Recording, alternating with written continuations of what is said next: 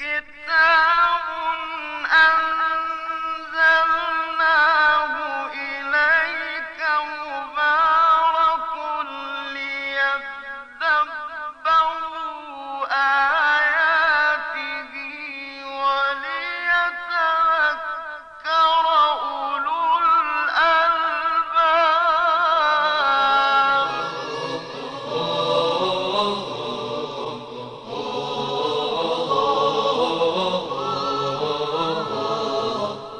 محضر قرآن.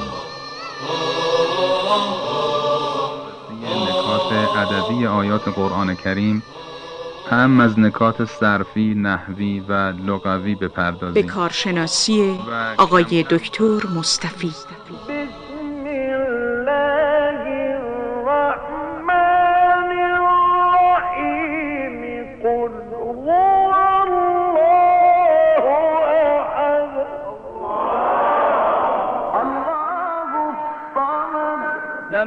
يلد ولم يولد.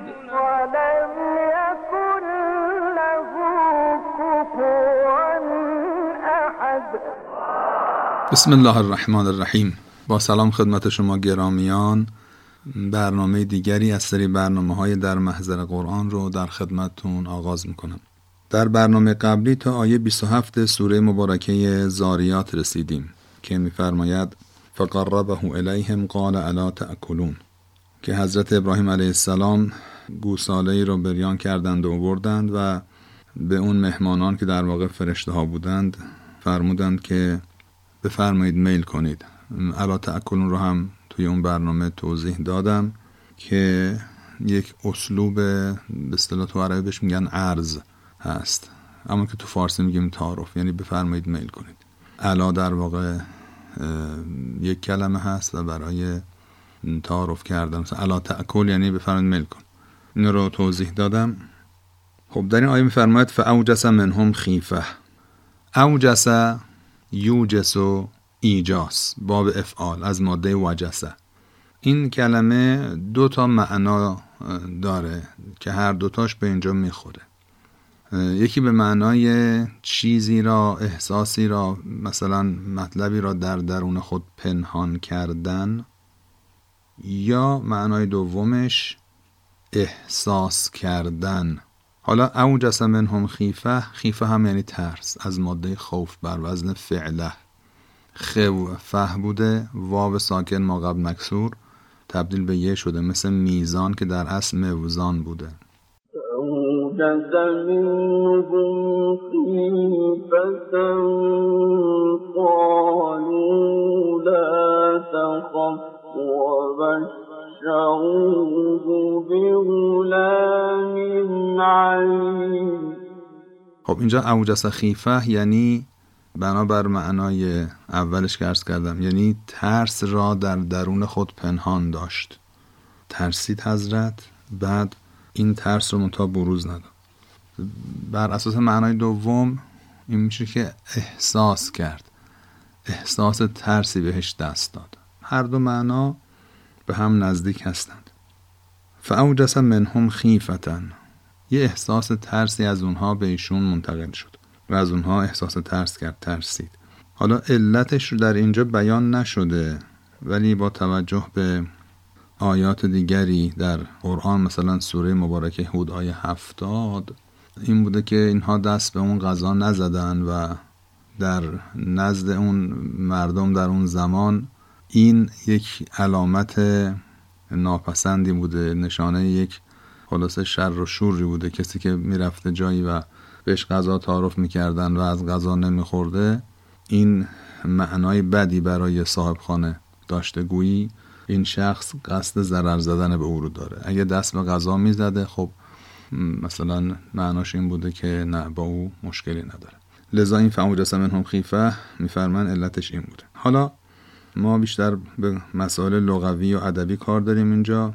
من راجب منهم و خیفه نکاتی رو عرض کنم خدمتتون. فعوجس منهم خیفتن از آنها احساس ترس کرد باید ببینیم معناش چیه. این من متعلق به چیه؟ متعلق به اوجسه است یا متعلق به خیفه؟ اگه متعلق به اوجسه باشه اون وقت من به معنای تعلیل میشه علت. فاوجس منهم یعنی به خاطر اونها. از خاطر اونها احساس ترس کرد. من گاهی وقتا معنای تعلیل داره. یعنی علت رو بیان می‌کنه. مثلا در سوره نوح علیه السلام میفرماید که مما خطیئاتهم اغرقو آیه 25 سوره مبارکه نوح علیه السلام.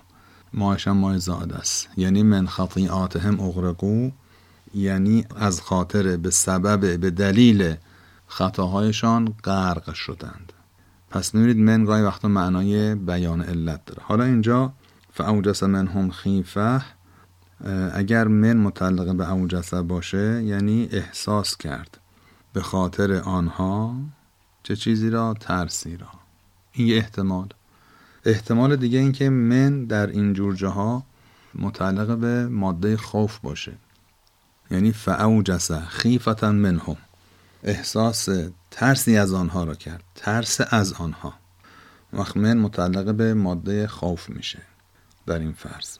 منتها نکته که باید عرض بکنم این است که در عربی قدیم کمان که از استعمالات موارد دیگری از ماده خوف در قرآن استفاده میشه به دست میاد که ماده خوف با من به کار نمی رفته مثلا این و اما من خاف مقام ربهی و اما من خاف مقام ربهی. نه خاف من مقام ربهی. یا مثلا میفرماید فلا تخافو هم و خافونه. نمیفرماید فلا تخافو من هم و خافو منی. خاف یخافو با من در عربی کهن به کار نمی رفته و در قرآن هم این استعمال بسیار فراوان دیده میشه. این می‌تونه قرینه ای باشه بر همین مطلب که عرض کردم که من متعلق به خیفه نیست. یعنی خیفتا منهم نیست ترس از آنها نیست. فاوجس منهم. به سبب آنها یعنی به سبب این رفتاری که از خودشون نشون دادن ایشون یک احساس ترسی کرد.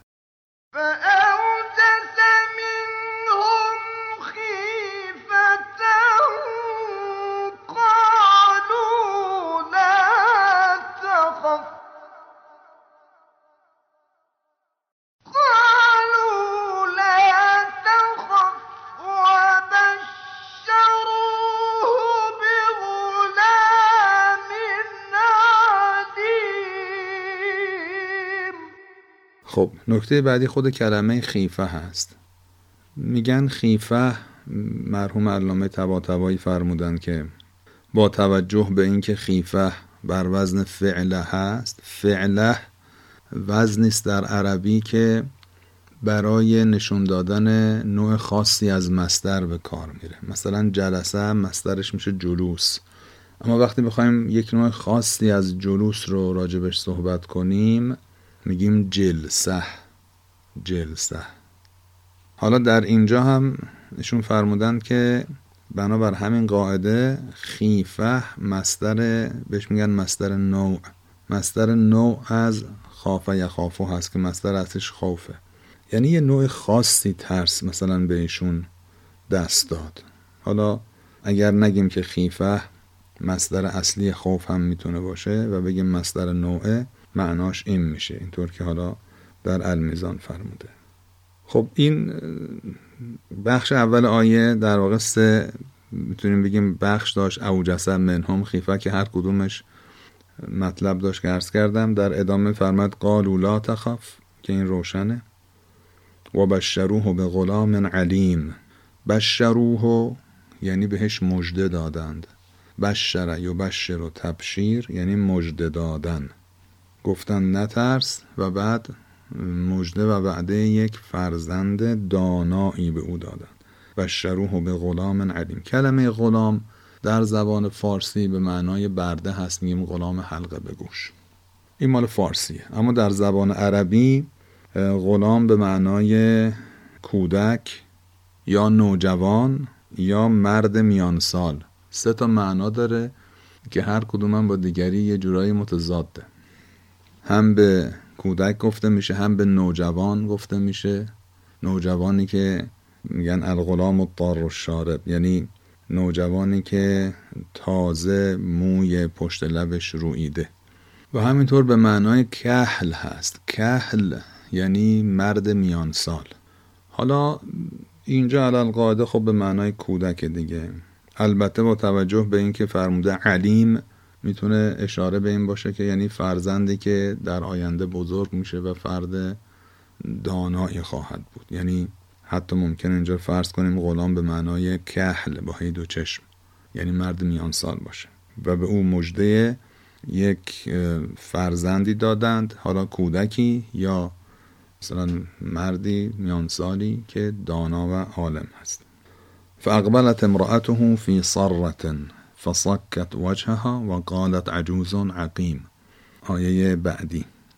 اقبل یعنی روی آورد. آمد. اقبل یقبل و اقبال یعنی آمدن روی آوردن. نه فقط آدم صورتشو بچرخونه. به سمت کسی حرکت کردن میگن اقبال. که ضدش میشه ادبار. ادبر یدبر و ادبار. یعنی پشت کردن و رفتن. فاقبلت امرأته همسر ایشون. وقتی که این مطلب رو شنید آمد. روی آورد فی صرتن صره دو معنا داره در زبان عربی. حالا هر دوشم به اینجا می‌خوره.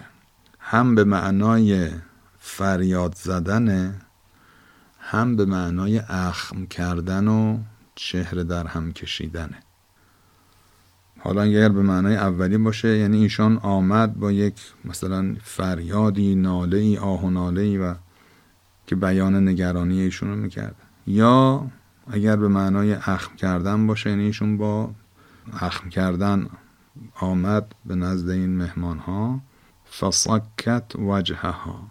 صک به معنای چیزی رو زدن هست. فصکت وجهها یعنی به شدت به صورت خودش زد. یه سیلی زد به صورت خودش. فأقبلت امرأته في صرة فصكت وجهها وقالت عجوز عقيم. وقالت عجوز عقیم عجوز در زبان عربی یعنی پیرزن. شاید بعضیا فکر کنن که بعد با تی گرد به کار ببرن. تو خود عربی میگن عجوزه. در که عجوزه غلطه. خود کلمه عجوز یعنی پیرزن.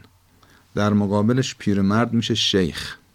اصلا خود کلمه شیخ اصل معناش به معنای پیرمرده. مثلا در داستان حضرت یوسف علیه السلام وقتی برادر آمدن وقتی با حضرت یوسف صحبت می‌کردن که نمی‌دونستن ایشون برادرشون هست گفتن و ابونا شیخون کبیر. پدر ما یه پیرمرد بزرگسالیه شیخون کبیر شیخ اینجا به معنای پیرمرده وقت مجازن به معنای عالم و فرد بزرگ و مثلا اینها به کار میره در زبان عربی. ولی اینجا ظاهرا به معنای در همون داستان یوسف علیه السلام معنی پیرمرد. در مقابلش هم که عرض کردن میشه عجوز. ایشون فساکت وجه ها آمد خلاصه یک سیلی به چهره خودش زد و احساس ناراحتی بیان ناراحتی شد دیگه. و قالت عجوز عقیم و گفت پیرزنی نازا هستم. اینجا در واقع یعنی انا عجوز عقیمون من پیرزن هستم و عقیم و نازا هستم. حالا یا به معنی اینکه از اول نازا بودم یا به خاطر کهولت سن دیگه نازا شدم. قالو کذالک قال ربک. این کلمه این عبارت در آیه شریفه دو جور قابل ارز کنم که فهم. یکی اینکه بگیم قالو کذالک یعنی وقف کنیم. یعنی الامر کذالک. مطلب از این قرار است. مطلب این است گفتیم. قالو کذالک. شبیه به این در سوره مبارکه مریم سلام الله علیها هم ما داریم. یا اینکه بگیم نه کذالک قال ربک سر همه یعنی این چنین گفته است رب تو. هر دو احتمال رو در کتاب های تفسیر بیان کردن و دستور زبان عربی هر دو احتمال را برمیتابد. قالو کذالک قال ربک یا قالو کذالک مطلب همینه که گفتیم. قال ربک مثلا پروردگارت گفته است. و اما این کاف که چرا اینجا مکسور شده این رو هم عرض کنیم. دیگه تقریبا مطلب به پایان مرسه تو این آیه. وقتی که مخاطب ما یک مرد باشه میگیم ذالکه. وقتی مخاطب ما یک زن باشه میگیم ذالکه. وقتی مخاطب ما یک جمع مردان باشه میشه ذالکم. اگر مخاطب یک جمعی از زنان باشن میشه ذالکن. اگه مخاطب دو نفر باشه میشه ذالکما. همه اینها میشه آن. معناش آنه. یعنی ذالکه اسم اشاره است به اضافه بیان مخاطب. اشارش اون ذا هست مخاطبش هم اون کافه که اگر مثلا شما می‌خوام بگید آن کتاب ولی مخاطبتون یک خانومه میگید ذالکل کتاب معنیش همون آنه ولی نشون میده که با یک مثلا خانم دارین صحبت می‌کنن اگه با یک جمع مرد صحبت کنید میگه ذالکمل کتاب اون کتاب رو دارم میگم. همه اینا میشه معنای آن. اینم از کاف ذالک کذالکه آخر آیه سیوم هستیم. انه هو الحکیم العلیم. اوست که حکیم و علیم است. و بارها تو این برنامه ها عرض کردیم وجود الفلام در خبر. حسر رو میرسونه. اوست که حکیم و علیم. است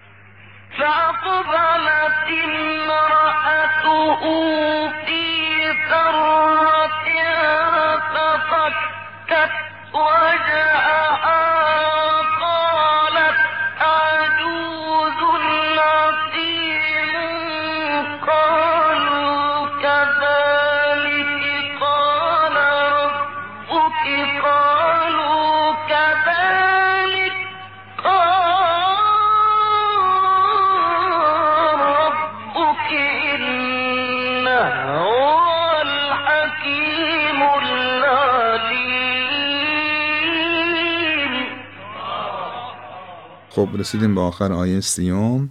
انشالله در برنامه بعد از آیه سی و یکم عرایزم رو دنبال خواهم کرد. تا برنامه بعدی خدا نگهدار. هذا القرآن يوحدنا لطريق الخير يوجهنا.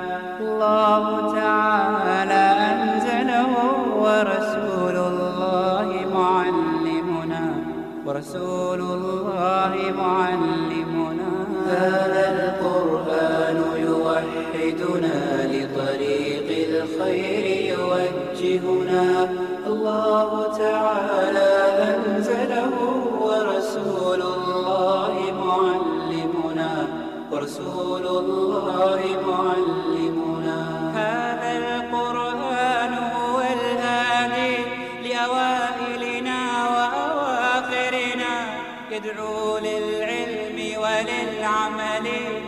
شيء سواه يهذبنا هذا القرآن هو الهادي لأوائلنا وأواخرنا يدعو للعلم وللعمل لا شيء سواه يهذبنا كتاب الله لا شيء سواه يهذبنا العمل